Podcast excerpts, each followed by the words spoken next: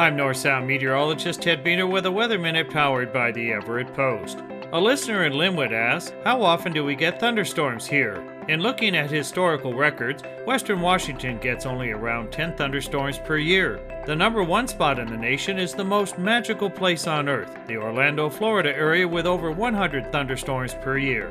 Thunderstorms in the North Sound can occur any time of the year, but spring and fall are the most frequent time periods. The transition seasons from winter to summer and summer to winter are when air aloft can be much cooler than near the surface, creating an unstable air mass, ripe conditions for thunderstorms. During warm, dry summers, lightning from thunderstorms can produce wildfires. If you see smoke after a thunderstorm with lightning, call 911 so fire crews can respond in a timely manner. And remember, when thunder roars, go indoors. Avoid being outside or huddling under a tree or tall objects during a thunderstorm. There has not been a lightning fatality in the state since 1996. Let's keep it that way. This has been a Weather Minute. I'm North Sound meteorologist Ted Buehner.